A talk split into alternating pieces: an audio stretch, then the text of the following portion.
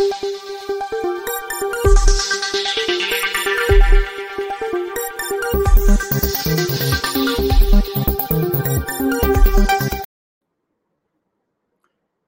राम।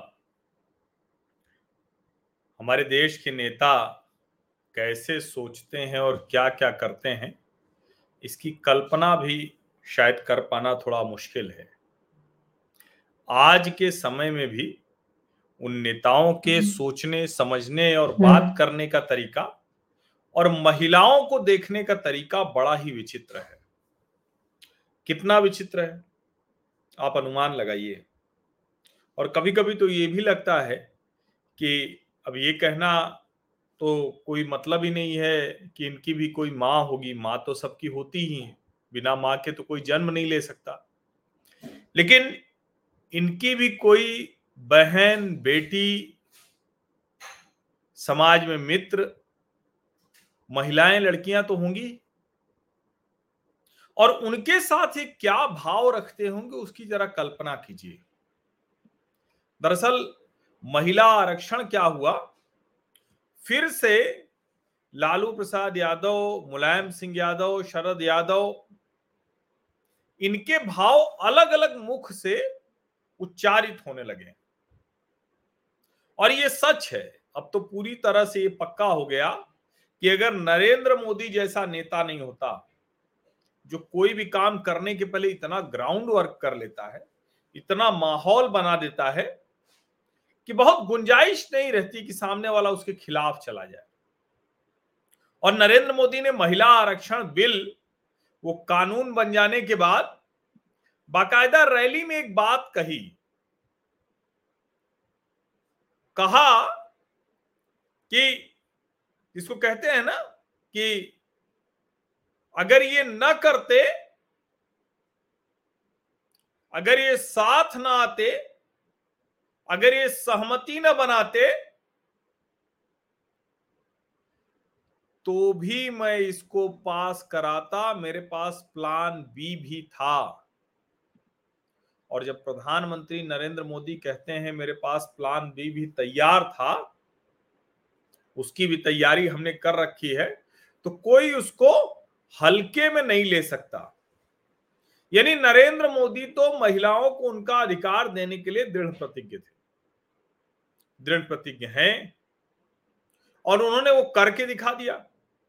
लेकिन जरा सोचिए, जो लोग पिछले तीन दशक से महिलाओं को आरक्षण नहीं देना चाहते थे, उसके विरोधी थे। आप मुझसे कहेंगे, क्या आरक्षण सोल्यूशन है? तो मैं हमेशा कहता हूँ, आरक्षण किसी भी चीज़ का सोल्यूशन नहीं। लेकिन अगर हमने समाज में किसी भी वर्ग को उसका अधिकार नहीं दिया, उसका हिस्सा नहीं दिया, जो उसको मिलना ही चाहिए, जिसके वो योग्य है, अगर वो नहीं दिया तो किसी न किसी तरीके से तो वो उसको देना ही पड़ेगा। सभ्य समाज में एक दिन आएगा कि आरक्षण के लिए कोई जगह नहीं होगी, सबको अपने आप अधिकार मिलेगा, महिलाओं को, अनुसूचित जाति, जनजाति के लोगों को। अच्छा इसमें मैं पिछड़ी जाति के लोगों को शामिल नहीं करता। मेरा ये मानना है कि पिछड़ी जाति के लोगों को आरक्षण की कतई ज़रूरत नहीं है। जिन जातियों को आपको लगता है कि वो भी सामाजिक तौर पर शोषित हैं या उस तरह से हैं, उनको अनुसूचित जाति में डाल दीजिए। लेकिन ये जो ओबीसी पॉलिटिक्स होती है, इसके मैं विरुद्ध हूँ। चाहे कोई कुछ भी माने, कोई यादव और कोई पटेल, वो कहे कि हमको आरक्षण मिलना चाहिए तो मैं उससे सहमत नहीं हूँ। मेरी जानकारी में कोई यादव पटेल नहीं है, जो किसी राजपूत या किसी ब्राह्मण या किसी वैश्य या किसी कायस्थ से कमज़ोर हो, किसी भी तरह से। और उसको सामाजिक तौर पर भी नहीं दबाया जा सकता। लेकिन अब जरा सोचिए, ये बात मैं क्यों कह रहा हूँ, इसको समझिए। ये जो नेता हैं, जो अपने अपने क्षेत्र में दबंग हैं, ताकतवर हैं, जिनकी राजनीति ही पूरी लाठी की रही है, वो कह रहे हैं कि ओबीसी महिलाओं को आरक्षण का लाभ नहीं मिलेगा।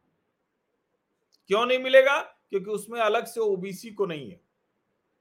अच्छा भैया, ये बताओ, जब सामान्य में ओबीसी पुरुषों को अपना लाभ मिल जा रहा है तो महिलाओं के लिए सामान्य के अलावा ओबीसी को क्यों नहीं मिल जाएगा? और अनुसूचित जाति और जनजाति की महिलाओं को तो आरक्षण है ही। इसका जवाब उनके पास है नहीं। लेकिन पहले जरा ये सुन लीजिए कि श्रीमान अब्दुल बारी सिद्दीकी, उन्होंने कहा क्या है?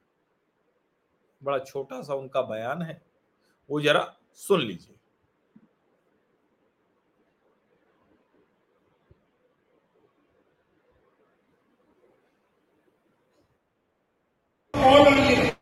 वाली वाली औरत चली आएगी नौकरी में आपके महिलाओं को हक और हुकूक मिलेगा फिर से सुन लीजिए तो थोड़ा स्पष्टता से समझ में आ जाए क्या कह।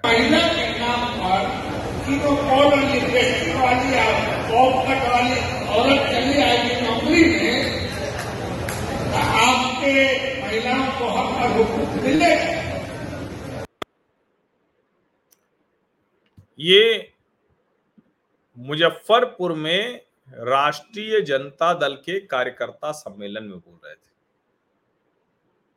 और इसकी सफ़ाई में जो इन्होंने कहा वो और ज़्यादा खतरनाक है और दिखाता है कि इन लोगों ने महिलाओं को क्या समझ रखा है।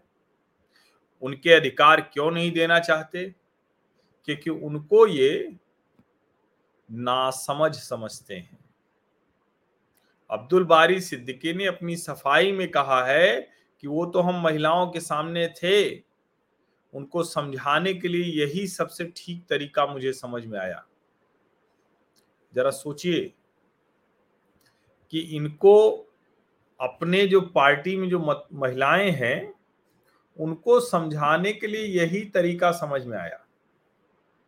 अब सवाल यहाँ दूसरा है कि क्या जो महिलाएँ वहाँ आई हुई थी राष्ट्रीय जनता दल के कार्यकर्ता सम्मेलन में, उनमें से कोई पाउडर और लिपस्टिक नहीं लगाती होगी? और क्यों नहीं लगाना चाहिए? बॉब कट बॉब कट कह रहे हैं वो। भैया, पहली बात तो ये कि भारत में इस तरह का कोई बहुत प्रचलन नहीं है। तो अब्दुल बारी सिद्दीकी जी, अगर आप अंग्रेज़ी और विदेशी फ़िल्में उनमें देखते हैं ना तो जरा बंद कर दीजिए। वो ठीक नहीं है। क्योंकि जब आप ये कह देते हैं तो फिर ये ठीक नहीं है। समझिए इसको। इसीलिए मैं कह रहा हूँ कि 2024 के लिए अब ये लिपस्टिक पाउडर लगाने वाली जो महिलाएँ हैं ना, वो तय करेंगी। और तय करना ही चाहिए। तय करना ही चाहिए। और मैं इसीलिए कह रहा हूँ कि जो इंडी अलायंस है आई एन डी ए आई ए नाम का शॉर्ट फॉर्म वाला गठबंधन है। उसका क्या हाल होने जा रहा है, जरा आप कल्पना करिए।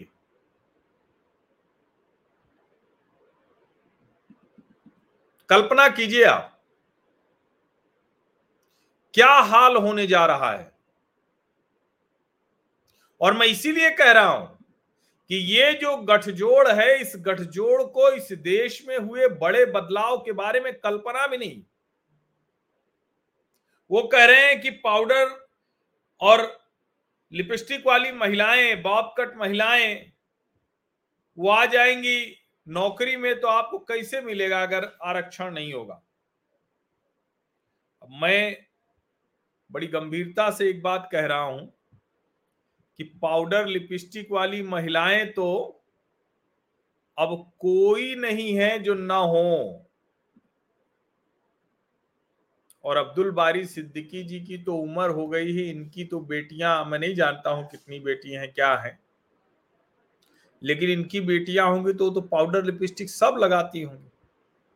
और क्यों नहीं लगाना चाहिए? और देखिए, एक बात और बताऊँ मैं सिद्दीकी जी। बुरके वगैरह में रहने के बावजूद महिलाओं को अपने आप को अच्छा देखने, दिखाने की इच्छा होती है। और उसके लिए वो पाउडर लगाएँ, लिपस्टिक लगाएँ, हेयर कट कराएँ, जो भी कराएँ। उस पर अगर आप ये टिप्पणी कर रहे हैं तो इसका सीधा सा मतलब हुआ कि आपके मन में अभी भी वही है कि किसी भी तरह से हमारे बगल में महिलाएँ बैठ कैसी सकती अब ठीक है। लालू जी ने राबड़ी देवी जी को मुख्यमंत्री बना दिया, राबड़ी देवी जी प्रसन्न हो सकती हैं। लेकिन सच बात तो यही है कि उनको भी कोई ऐसा नहीं बनाया। तब बनाया जब मजबूरी आ गई और मजबूरी खत्म होने के बाद खत्म। समझ रहे हैं ना? मजबूरी खत्म हुई और खत्म हो गया। इसीलिए मैं कह रहा हूँ कि ये इस देश की हर महिला को पता चलना चाहिए। इस देश की हर महिला को पता चलना चाहिए कि इस देश के नेताजी लोग उनके बारे में क्या विचार रखते हैं। उनको पता चले और अगर वो लाली लिपस्टिक पाउडर वाली हैं तो जरा सोचें। हेयर कट लेती हैं तो जरा सोचें। और मैं फिर से कह दूँ कि बॉय कट टाइप या जो जिसको बॉब कट या जो भी कह रहे हैं, वैसी महिलाएँ यहाँ बड़ी कम होंगी। वो हेयर कट यहाँ प्रचलित नहीं है। और जो भी निकलेगी, नौकरी करेगी, सक्षम होगी, बाहर निकलेगी तो ज़्यादा पाउडर और लिपस्टिक लगाएगी। वो ज़्यादा तैयार होने में उसका जाएगा, सौंदर्य प्रसाधन ज़्यादा लगेंगे। और सिद्दीकी जी, बोलिए चाहे जो। अच्छा तो आपको भी। लोग सौंदर्य में दिखे, सजे धजे हों, ठीक तो वही लगता होगा। लेकिन आप जो तमाशा करना चाहते हैं, ये लंबे समय से इसी तरह की चीज़ें करके, जो महिलाओं का अधिकार है, या जो वंचित शोषित का अधिकार है उसको छीना गया। और यही नेताओं ने किया। यही वजह है कि आज हमें जाकर महिलाओं को आरक्षण देना पड़ रहा है। मैं फिर से कह रहा हूँ, सभ्य समाज में आरक्षण के लिए कोई जगह नहीं। लेकिन हम अभी पूरी तरह से सभ्य नहीं हुए नहीं तो हमें सोचना पड़ता कि अनुसूचित जाति, जनजाति और महिलाओं को आरक्षण देना चाहिए। बराबर होती। आज महिला राजनीति करने का तय करे तो उसको किस किस तरह की टिप्पणी होगी क्या क्या करना पड़ेगा, सोचिए जरा। इसीलिए मैं कह रहा हूँ कि ये जो अब्दुल बारी सिद्दीकी ने किया है, प्रधानमंत्री नरेंद्र मोदी के, उस बयान को पुख्ता करता है, प्रमाणित करता है, जिसमें उन्होंने कहा कि हमने ऐसा बंदोबस्त कर दिया कि इन सब लोगों को मजबूरी में शामिल होना पड़ा। सच यही है कि मजबूरी में ही इन लोगों ने, मजबूरी में इन लोगों ने महिला आरक्षण का समर्थन किया है। अब वो महिला किसी धर्म की हो, किसी घर की हो, किसी जाति की हो, कुछ भी हो, उस महिला को सोचना चाहिए, तय करना चाहिए। मुझे लगता है कि वो महिला तय करेगी इस बार। पक्के तौर पर तय करने वाली है। आप सभी का बहुत बहुत धन्यवाद इस चर्चा में शामिल होने के लिए। बढ़ाइए, सबके पास ये बात पहुंचनी तो चाहिए, फिर उनको जो जो मन करता है वो करें। सब्सक्राइब ज़रूर कर लीजिए, नोटिफिकेशन वाली घंटी दबा दीजिए, लाइक का बटन दबाइए। और एट मीडिया हर स्वीटी टैग करके साझा कीजिए। अपने घर परिवार, दोस्तों, मित्रों, जहाँ जहाँ भी आप हैं, जिन व्हाट्सएप समूहों में, वहाँ भी इसे अवश्य भेजें। आप सभी का बहुत बहुत धन्यवाद।